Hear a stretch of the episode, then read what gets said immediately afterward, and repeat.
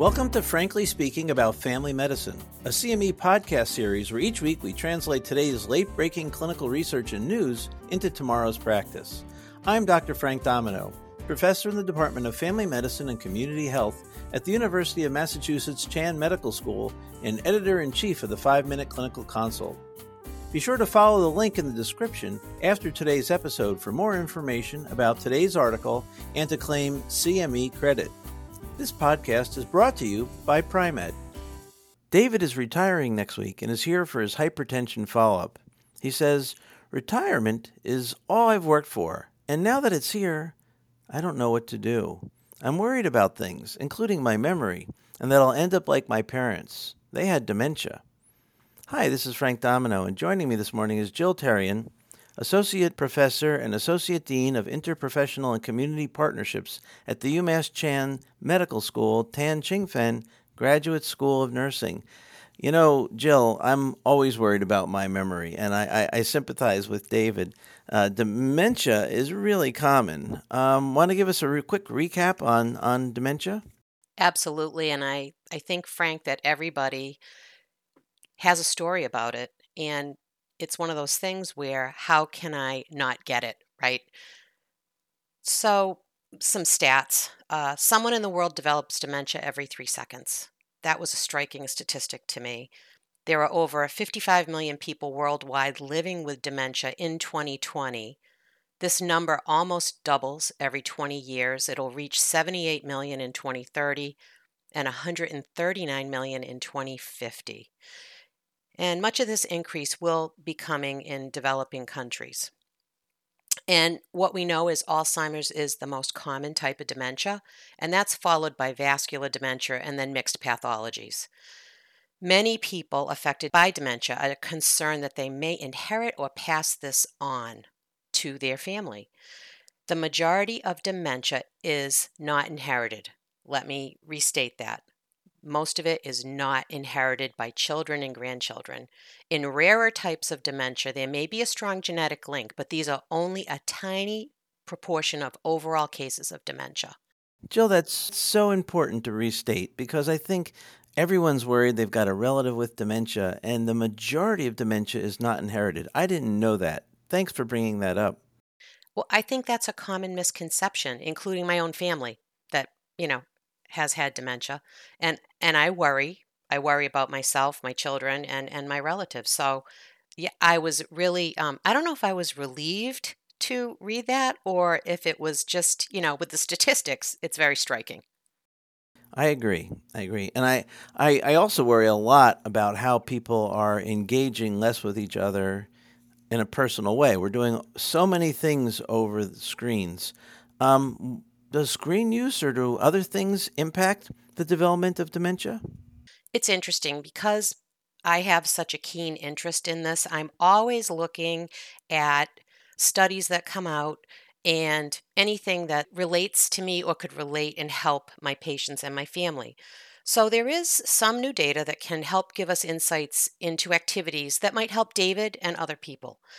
And the research characterized the association between various measures of internet usage. So, as you talk about screen time, Frank, internet usage and dementia. And what they looked at was dementia free adults between the ages of 50 and 65. They were followed for a maximum of 17 years, but on average about eight years. They used the health and retirement study. And what they found that um, in over 18,000 adults that regular internet usage was associated with approximately half the risk of dementia compared to non regular usage with the relationship to the dementia incidence. So you have to say, well, how much do they have to use the internet? How much do they have to be on that screen? And the lowest risk was er, observed among adults, and listen to this timing 0.1 hour, which what is six minutes, up to two hours of usage. So, not really an overabundance of staring at a screen.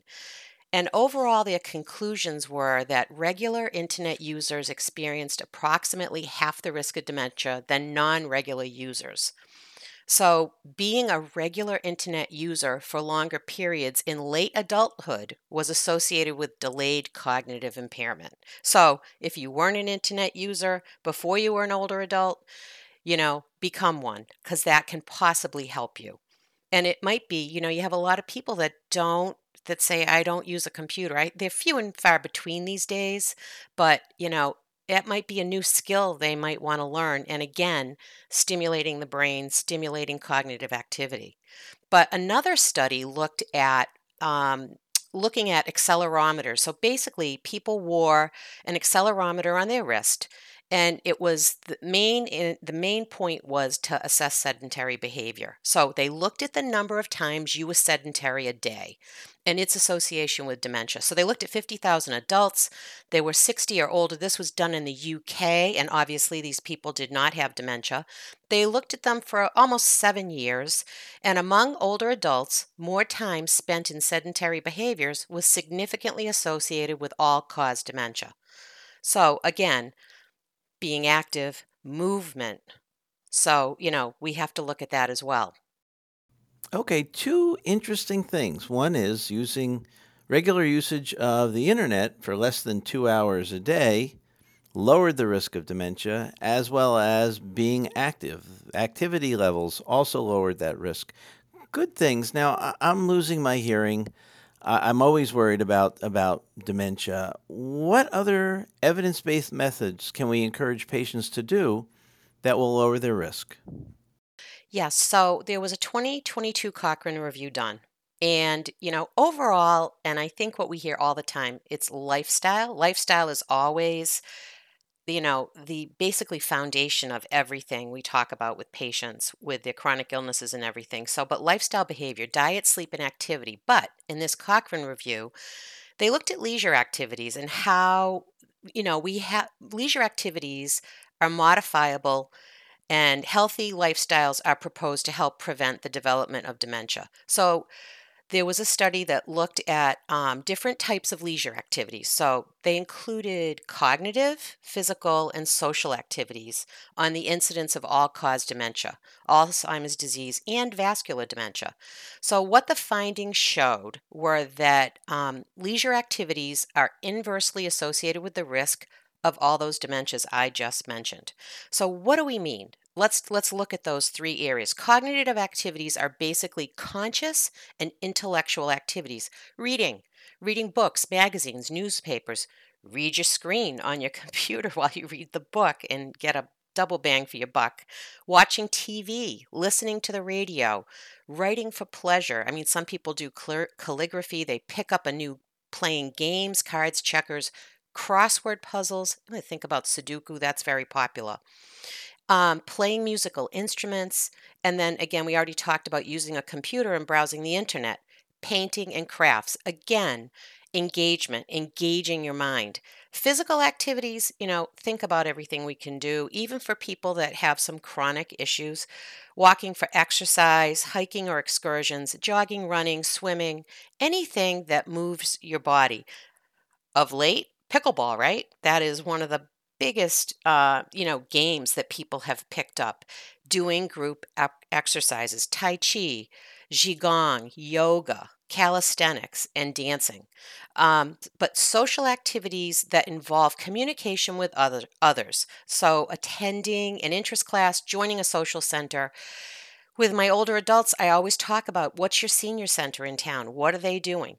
Okay, well, I'm not old enough. I'm, I'm, I'm, I don't want to go with those old people. Well, yeah, but maybe you want to go there and volunteer or help drive people to appointments. There's many things they can do.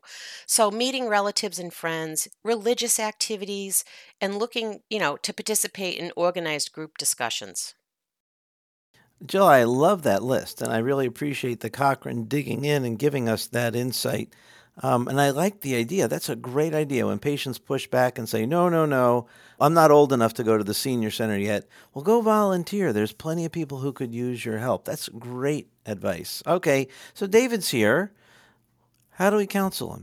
Well, I think he needs a plan. Now, this is kind of like a lot in, you know, coming in for his, you know, blood pressure check and he's throwing this at you. So it's it's like, okay, Is he having any memory issues? Has anything happened? Do we need to dive deeper and do a baseline assessment? You always want to think about that. Um, you know, uh, you know, use a tool to measure, you know, do a mini mental status, you know, whatever you want to do. Um, check some lab work, right? We think about thyroid, vitamins, things like that. Does he have any financial worries? You know, yes, he's planned this, but is it really, um, has he got what it takes to, not that we're financial advisors, but financial worries are on the top of people's lists. How are his relationships? Who's he got in his life? Who's his support? And who can he do that with? So, you know, address his concerns about dementia head on. You know, you got to stay active mentally, physically, and with social activities. And and talk about all the findings that we just discussed from the Cochrane review because the main thing is it can be overwhelming if you gave them a list, but you got to do something. The less you sit, the more you do, the better off you are overall, not just for dementia.